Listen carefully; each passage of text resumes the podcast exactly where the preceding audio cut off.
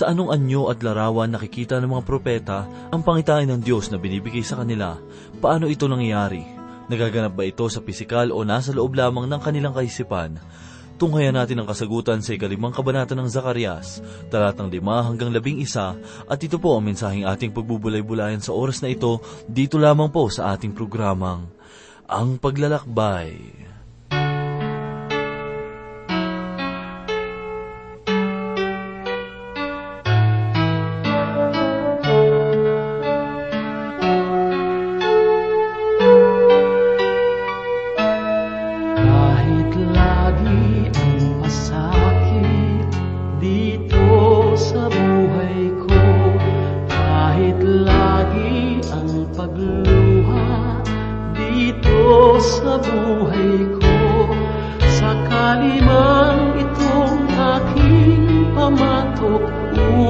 Ubod ng bigat Sa tulong mo, Jesus Nakakaya ang lahat Kung sakaling ang ligaya'y di pa Ang programang Ang Paglalakbay ay hatid sa inyo ng Transworld Radio na nakikipagtulungan sa mga simbahang makatotohanang nagtuturo ng salita ng Diyos. Para po sa mga pastor na nagnanais maging TWR Coordinator, makipag-ugnayan lamang po sa amin sa pamamagitan ng text number bilang 0929-820-7610. Yan po ang text number bilang 0929-820-7610 o mag-email sa hello at twr.org. Para naman po sa aming mga tagapakinig, kung nais po ninyo ng mga pagpapayo, kagalakan po namin kayo'y mapaglingkuran hango sa salita ng Diyos. Sa anumang mensahe na nais mong iparating sa amin, tumawag o mag-text lamang po sa gayon ding numero bilang 0929-820-7610. Yan po ang numero bilang 0929-820-7610. Kami po ay umaasa na ang salita ng Diyos ay inyong maging gabay. Maraming salamat po.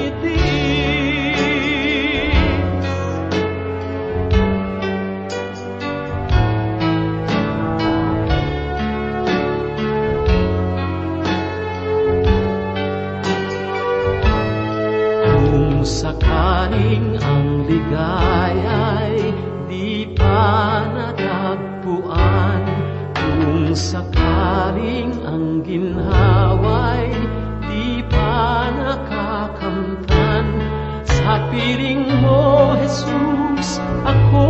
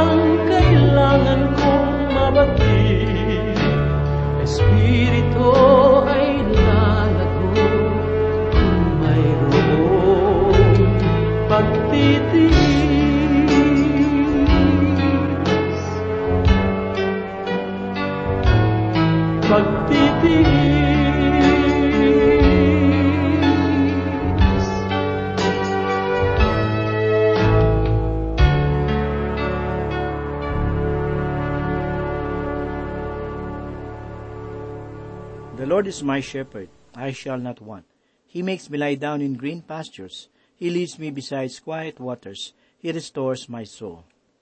Isang mapagpalang araw ang sumainyo mga kaibigan at mga tagapakinig ng atin pong palatuntunan. Nawa ay nasa mabuti kayong kalagayan at nakahandang pagpalain ng Diyos. Ako po si Pastor Dana Bangko. Samahan po ninyo ako at tayo ay matuto sa banal na salita ng Diyos. Magpapatuloy po tayo ngayon sa pagbubulay sa mga salita ng Diyos sa pamamagitan ng sulat ni Propeta Sakarias sa ikalimang kabanata. Nais ko pong basahin ang ikalimang talata nitong sulat ni Propeta Sakarias. Ganito po ang sinasabi. Ang anghel na nakipag-usap sa akin ay lumapit at sinabi sa akin, Itas mo ang iyong paningin at tingnan mo kung ano itong dumarating. Muli, ang pahayag na ito ay nagpapakita sa atin na si Propeta Sakarias ay hindi nananaginip. Nakamulat ang kanyang mata sa pangitahing ito Kaya't sinasabi ng anghel sa kanya na, itaas mo ang iyong paningin. Dumako naman po tayo sa ikaanim na talata. Ipinahayag ni Propeta Sakarias ang ganito, Aking sinabi, ano iyon? Kanya namang sinabi, ito ang Efa na dumarating, at kanyang sinabi, ito ang kanilang anyo sa buong lupain. Ipinahayag sa bahagi ng talata, ang mga katagang, ano iyon? Kanya namang sinabi, ito ay nagpapakita na nangangailangan ng paliwanag si Propeta Sakarias. Makikita rin sa bahagi ng talata ang mga katagang ito ang epa na dumarating.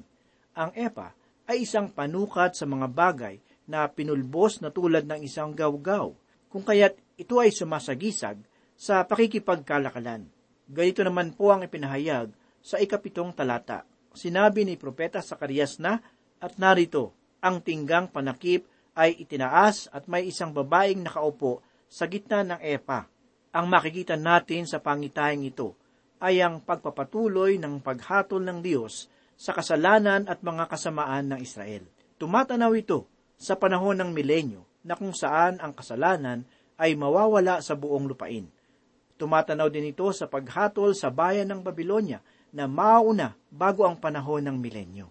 Kailangan natin itong ihambing sa ikalabing walong kabanata ng Aklat ng Pahayag na kung saan ay makikita natin ang paghatol sa bayan ng Babylonia. Hahatulan ng Diyos ang kasalanan ng pag-iimbot, sapagkat ang utos ng Diyos ay huwag kang mag-imbot, at hahatulan din ng Diyos ang pag-ibig sa salapi at ang pagiging sakim na mayroong kaugnayan sa pakikipagkalakalan. Ang panakip na tingga ay mabigat. Isa ito sa pangkaraniwang uri ng bakal na karaniwang ginagamit sa pagtitimbang ng salapi. Makikita natin na ang isa sa mga dakilang kasalanan ng mga Israelita nang sila ay bumalik mula sa Babylonia. Sila ay nalublob sa pagnanasa sa mga makasanlibutang bagay. Kung inyong maaalala na si Propeta ni Himayas ay kailangang harapin sila tungkol sa bagay na ito, sapagkat sila ay nagpapahiram sa kanilang mga kapatid na mayroong napakalaking tubo sila ay pinagbabawalan ng mga kautosan ng Diyos sa pamamagitan ni Moises na ito ay gawin, kaya't ito ay itinuwid ni Propeta ni Himayas. Ang huling aklat sa lumang tipan na walang iba kundi ang Malakyas ay naglalarawan ng kanilang pamumuhay matapos itayo ang templo. Mayroong katanungan na ipinahahayag si Propeta Malakyas. Kanyang sinabi, Ninanakawan ba ninyo ang Diyos? Tunay na ito ay sinagot ng Diyos. Sinabi niya na ang buong bayan ay ninanakawan siya. Sila ay nagkasala sa pamamagitan ng pagnanakaw. Sila ay kumiling sa pagpaparami ng kayamanan at nagawa nilang nakawa ng Diyos.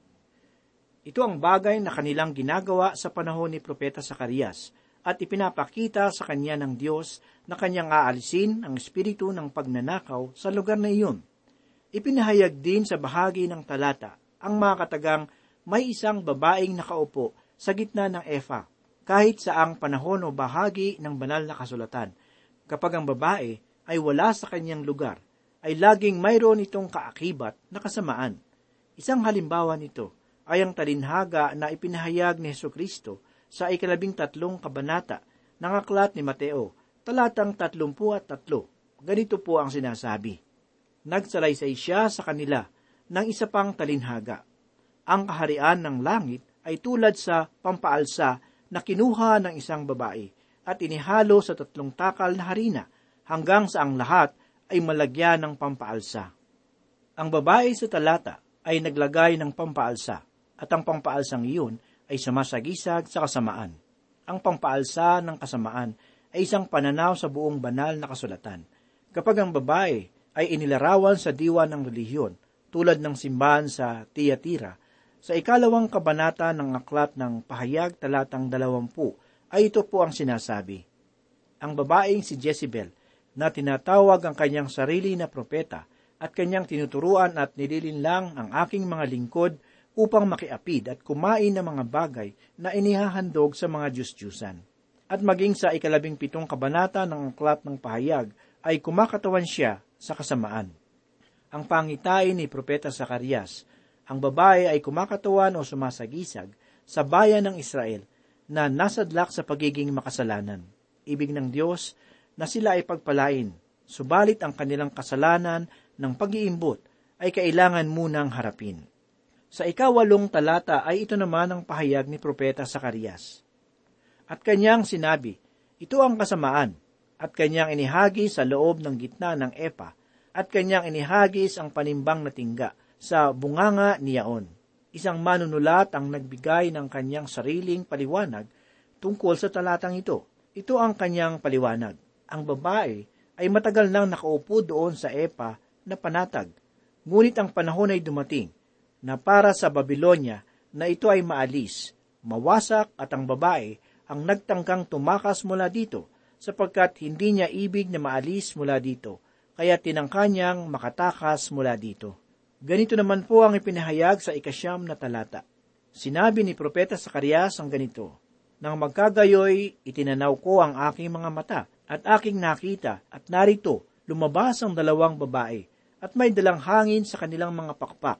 Sila nga'y may mga pakpak na gaya ng mga pakpak ng tagak at kanilang itinaas ang epa sa pagitan ng lupa at ng langit. Magiliw na tagapakinig, ang dalawang babae dito ay kumakatawan sa kasamaan, sapagkat sila ay kaugnay at nagsasanggalang doon sa babaeng nakaupo sa epa, at sinabi ng anghel sa kanya na ito ay kasamaan. Ang tungkol naman sa kanilang pakpak, na tulad ng sa isang tagak, ay nagpapahayag na ito ay isang malakas na pakpak. Sa banal na kasulatan, ang ibong tagak ay hindi naglalarawan sa isang anghel. Isa itong uri ng maraming ibon. Dumako naman po tayo ngayon sa ikasampu at ikalabing isang talata. Ipinahayag ni Propeta Sakarias ang ganito. Nang magkagayoy, sinabi ko sa anghel na nakikipag-usap sa akin saan dinadala ng mga ito ang epa. At sinabi niya sa akin upang ipagtayo siya ng bahay sa lupaing sinar at pagka nahanda na, siya ay maglalagay roon sa kanyang sariling dako. Mga giliw na tagapakinig, ang Diyos ay kumikilos sa suliranin ng kawalang puso ng komersyalismo sa labas ng bayan ng Palestina. Ngayon ay nais kong makita ninyo ang isang bagay dito. Ang mga anak ni Israel sa karaniwan ay isang grupo ng tao na namumuhay sa pagpapastol at pagtatanim. Karamihan sa mga kautusan ni Moises ay may kaugnayan sa ganoong uri ng pamumuhay.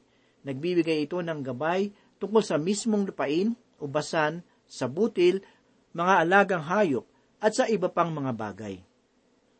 Sa ating makabagong panahon, ang mga Hudyo na nagbalik sa Palestina ay bumalik sa maraming bilang at sila ay nasa pagsasaka. Gayunman, kung sila ay nasa labas ng lupain, ay nakikipagkalakalan naman sila. Noong sila ay nasa Babylonia bilang mga bihag, ay natutunan nila ang pakikipagkalakalan at ito ay natutunan nila sa mga hintil naging mahusay silang mga ngalakal at tinaglay nila ang isang uri ng kaisipan sa labis na pag-ibig sa kayamanan na kanilang nakita sa mga hintil sa Babylonia. Nais kong muli kayong idako sa aklat ng pahayag na kung saan ay hahatulan ng Diyos ang Babylonia na matatagpuan sa ikalabing walong talata. Nais ko pong basahin natin ang ipinahayag mula una hanggang ikalimang talata. Ganito po ang sinasabi. Pagkatapos sa mga bagay na ito, ay nakita ko ang isa pang anghel na nananaog mula sa langit na may dakilang kapangyarihan at ang lupa ay naliwanagan ng kanyang kaluwalhatian. At siya'y sumigaw nang may malakas na tinig na nagsasabi, bumagsak ang dakilang Babilonya.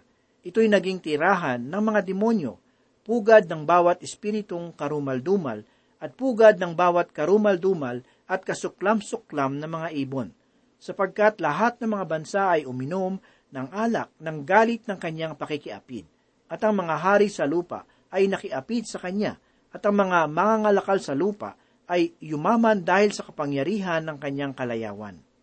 At narinig ko ang isa pang tinig na mula sa langit na nagsasabi, Magsilabas kayo sa kanya, bayan ko, upang huwag kayong madamay sa kanyang mga kasalanan at huwag kayong makabahagi sa kanyang mga salot sapagkat ang kanyang mga kasalanan ay nagkapatong-patong na umaabot hanggang sa langit at natatandaan ng Diyos ang kanyang mga kasalanan.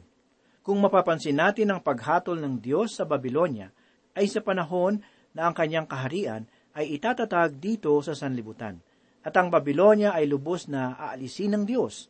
Mga kaibigan, Ang banal na kasulatan ay isang aklat na nagpapabago, kaya't ito'y hindi nagugustuhan ng ibang tao.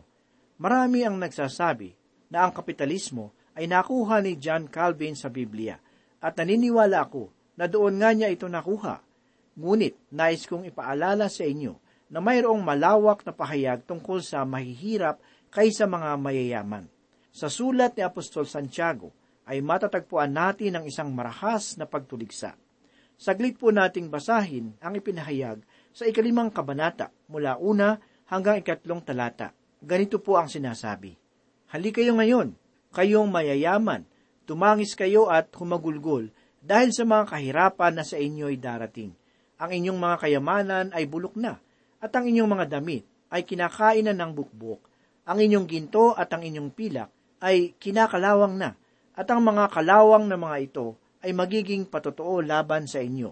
At gaya ng apoy ay lalamunin nito ang inyong laman. Kayo'y nag-imbak ng mga kayamanan para sa mga huling araw. Tinalakay ni Apostol Santiago ang tungkol sa pagtitipo ng salapi. Dahil sa ito, ay gusto lamang niyang gawin. Nagpatuloy pa si Apostol Santiago at ipinahayag naman sa ikaapat na talata ang ganito. Tingnan ninyo, ang sahod ng mga manggagawa na gumagapa sa inyong mga bukid na inyong ipinagkakait ay umiiyak, at ang pag-iyak ng mga umani ay nakarating sa pandinig ng Panginoon ng mga hukbo. Aking naisip kung ano ang sasabihin ng Diyos dito sa mga dambuhalang pagawaan. Ito ay hahatulan ng Diyos at Kanya ito nga alisin. Kung mayroong aklat ng mapagbago, ay ito na iyon, ang banal na kasulatan. Tila mainit ito sa kamay ng ilang tao kung kanilang hahawakan mapapansin natin sa bahagi ng talata na isinulat ni Propeta Sakarias ang mga katagana saan dinadala ng mga ito ang epa. At ito ay tinugo ng anghel na nagsabi upang ipagtayo siya ng bahay sa lupain ng Shinar. Mga kaibigan, saan ba matatagpuan ang Shinar? Ito ay matatagpuan sa bayan ng Babylonia. Ibabalik ng Diyos itong masamang gawain sa kanyang pinagmulan at ang huling pagwasak dito ay nakita ni Apostol Juan. Alamin po natin ang pangitaang ito sa ikalabing walong kabanata ng Aklat ng Pahayag mula una hanggang ikalimang talata. Ipinahayag ni Apostol Juan ang ganito, Pagkatapos ng mga bagay na ito, ay nakita ko ang isa pang anghel na nananaog mula sa langit, na may dakilang kapangyarihan, at ang lupa ay naliwanagan ng kanyang kaluwalhatian. At siya ay sumigaw ng may malakas na tinig na nagsasabi, Bumagsak, bumagsak ang dakilang Babylonia! Ito'y naging tirahan ng mga demonyo, pugad ng bawat espiritong karumal-dumal, at pugad ng bawat karumal-dumal at kasuklam-suklam ng mga ibon, sapagkat lahat ng mga bansa ay uminom ng alak ng galit ng kanyang pakikiapid, at ang mga hari sa lupa ay nakiapid sa kanya, at ang mga mangangalakal sa lupa ay yumaman dahil sa kapangyarihan ng kanyang kalayawan. At narinig ko isa pang tinig na mula sa langit na nagsasabi, magsilabas kayo sa kanya, bayan ko, upang huwag kayong madamay sa kanyang mga kasalanan at huwag kayong makabahagi sa kanyang mga salot, sapagkat ang kanyang mga kasalanan ay nagkapatong-patong na umaabot hanggang sa langit at natatandaan ng Diyos ang kanyang mga kasalanan. Magiliw na tagapakinig, sa ating kasalukuyang kabihasnan, ang Diyos ba ay nasa malaking pagawaan? Ang sinumang mayroong katalinuhan ay kinikilalang lahat sila ay iniwanan ng Diyos, at ang nais ng Diyos ay lubusan ng alisin ang mga ito sa sanlibutan. Ito ay naipakita sa pamamagitan ni Apostol Juan sa kanyang aklat ng mga pakayag, kabanatang ikalabing walo, talatang dalawampu at isa hanggang dalawampu at apat. Ganito po ang sinasabi. Pagkatapos ay dinampot ng isang malakas na anghel ng isang bato, na gaya ng isang malaking gilingang bato, at inihagi sa dagat na sinasabi sa ganitong karahasan ibabagsak ang dakilang Babilonya at hindi na matatagpuan pa. At ang tunog ng mga manunugtog ng alpa at ng mga musikero at ng mga manunugtog ng plauta at ng mga manunugtog ng trompeta ay hindi na marinig pa sa iyo at wala nang manggagawa ng anumang gawa ang matatagpuan pa sa iyo. At ang ingay sa gilingan ay hindi na maririnig pa sa iyo. At ang liwanag ng ilawan ay hindi natatanglaw pa sa iyo, at ang tinig ng lalaking ikakasal at ang babaeng ikakasal ay hindi na maririnig pa sa iyo, sapagkat ang mga mangangalakal mo ay dating mga pangunahin sa lupa. sapagkat dinaya ng inyong pangkukulam ang lahat ng mga bansa, at natagpuan sa kanya ang dugo ng mga propeta at ng mga banal, at ang lahat ng mga pinatay sa lupa. Tunay na ang Diyos ay hahatol sa mga bayan na balot ng kasamaan. Naniniwala rin ako na ang Diyos ay maglalaan ng kaligtasan doon sa mga tao na nakahanda ang puso sa pagtanggap sa kaligtasang kanyang laan. Ang unang bagay na dapat gawin ay magkaroon ng pakikipagkasundo. Ang pakikipagkasundo ay nangangahulugan ng pagpapanumbalik ng nasirang pagkakaibigan o ugnayan. Ang ilang halimbawa ng pakikipagkasundo ay ang kalagayan ng mag-asawa na naghiwalay at naghahanap na sila ay maipagkasundo upang magkaroon ng kaayusan. Kung ito ay mahalaga, ay di hamak na lalong mahalaga ang pakikipagkasundo ng tao sa Diyos. Kailangan ng tao ng pakikipagkasundo. Kailangan ito bilang pagsunod niya sa Diyos. Ang pagkakalayo ng tao sa Diyos ay dulot ng kasalanan. Ipinahayag sa ikalimamputsyam na kabanata ng aklat ng propeta Isayas sa una at ikalawang talata ang ganito. Narito, ang kamay ng Panginoon ay hindi maikli na di makapagligtas, ni hindi mahina ang kanyang pandinig na ito'y di makarating. Ngunit pinaghiwalay ng inyong mga kasamaan kayo at ang inyong Diyos at ang inyong mga kasalanan ay siyang nagkubli ng kanyang mukha sa inyo. Ano pat siya ay hindi nakikinig. Ang Diyos ang tugon sa pangangailangang ito ng tao. Bago pa man itatag ang mga pundasyon nitong sanlibutan, ipinahayag ni Apostol Pablo sa unang kabanata ng Efeso, talatang ikatlo at ikaapat ang ganito, Purihin nawa ang Diyos at Ama ng ating Paginoong Heso Kristo, na siyang nagpapala sa atin kay Kristo ng bawat pagpapalang espiritual sa sangkalangitan. Ayon sa pagkapili niya sa atin, bago itinatag ang sanlibutan, upang tayo'y maging banal at walang dungi sa harapan niya sa pag-ibig. Ipinahayag din ni Apostol Pablo sa ikalawang Korinto ang tungkol sa pagbibigay ng Diyos ng paraan para sa ikapagkakasundo ng tao sa Diyos. Sinabi niya mula sa ikalabing walo hanggang ikadalawamput isang talata ang ganito. Lahat ng ito ay mula sa Diyos, na tayo'y pinagkasundo niya sa kanyang sarili sa pamamagitan ni Kristo at ibinigay niya sa amin ang ministeryo ng pakikipagkasundo. Sa makatuwid, kay Kristo ay pinagkasundo ng Diyos ang sanlibutan at ang kanyang sarili na hindi ibinibilang sa kanila ang kanilang mga kasalanan at ipinagkatiwala sa amin ang salita ng pakikipagkasundo. Kaya't kami ay mga sugo para kay Kristo. Yamang ang Diyos ay nananawagan sa pamamagitan namin. Kami nananawagan sa pangalan ni Kristo na kayo'y makipagkasundo sa Diyos. Para sa ating kapakanan, ginawa niyang may kasalanan siya na hindi nakakakilala ng kasalanan upang sa kanya'y tayo'y maging katwiran ng Diyos. Ang mayakda ng pakipagkasundo ay ang Ama. May plano siya na alisin ang kasalanan ng mga tao pati na rin ang pagpapanumbalik sa isang makasalanang tao sa kalagayan ng muling pakikipagkaibigan sa Kanya. Hindi maaaring Diyos lamang ang kikilos para sa pakikipagkasundong ito. Kahit na ang tao ang nagkasala, ay hindi niya kayang alisin ang mga kasalanang ito. Tanging ang Diyos ang nagtataglay ng karunungan, kakayahan at kapangyarihang kinakailangan upang ito ay maisakatuparan. Itinalaga ng Diyos ang kanyang anak upang maisakatuparan ang kanyang pangwalang hanggang layunin. Namatay si Yesu Kristo upang maalis ang kasalanan at ang pakikipagkasundo sa Diyos ay maibalik. Ang pakikipagkasundo ay na kay Kristo Jesus. Nagaganap ito sa kanyang katawan na walang iba kundi ang simbahan. Ipinagkakasundo niya ang tao sa Diyos sa pamamagitan ng pag-aalis ng kasalanan. Ginawa ng Diyos na maabot ng tao ang kalagayang iyon. Ang Diyos na na kay Heso Kristo ay pinatatawad ang mga masunuring anak ng Diyos sa mga kasalanan na kanilang taglay. Sila ay nalinis sa pamamagitan ng dugo ng kordero. Ang pakikipagkasundo na nabasa natin sa ikalawang Korinto ay maaari tayong maging matuwid sa harapan ng Diyos. Si Yeso Kristo ay namatay bilang kabayaran para sa atin.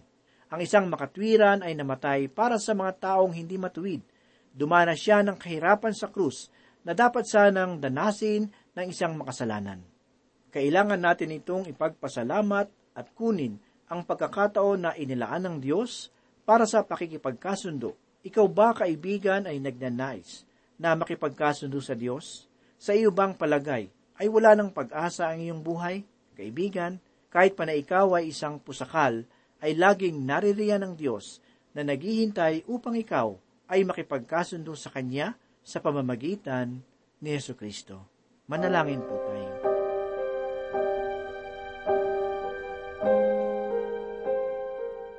Muli, Panginoon, kami po ay nagpapasalamat sa iyong mayamang salita. Salamat po, Panginoon, dahil ginawa mo ang lahat. Ikaw po ay namatay doon sa krus ng Kalbaryo upang kami ay magkaroon ng pagkakataon na makipagkasundo sa iyo. Salamat, Panginoon, at inihiling po namin na patuloy kang mabuhay sa aming mga buhay upang sa ganon maihayag namin ang iyong mabuting balita sa aming kapwa.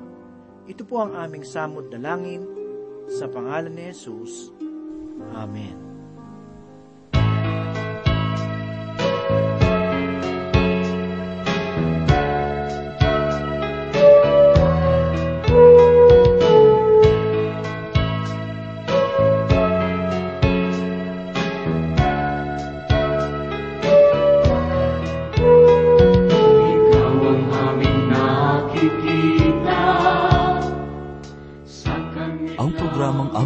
Paglalakbay ay hatid sa inyo ng Transworld Radio na nakikipagtulungan sa mga simbahang makatotohanan nagtuturo ng salita ng Diyos. Para po sa mga pastor na nagnanais maging TWR Coordinator, makipag-ugnayan lamang po sa amin sa pamamagitan ng text number bilang 0929-820-7610. Yan po ang text number bilang 0929-820-7610 o mag-email sa hello at twr.org. Para naman po sa aming mga tagapakinig, kung nais po ninyo ng mga pagpapayo, kalakad po namin kayo ay mapaglingkuran hamon sa salita ng Diyos. Sa anumang mensahe na nais niyong iparating sa amin, tumawag o mag-text lamang po sa gayon ding numero bilang 0929-820-7610. Iyan po ang numero bilang 0929-820-7610. Kami po ay umaasa na ang salita ng Diyos ay inyong maging gabay. Maraming salamat po. Ang kabutihang natutunan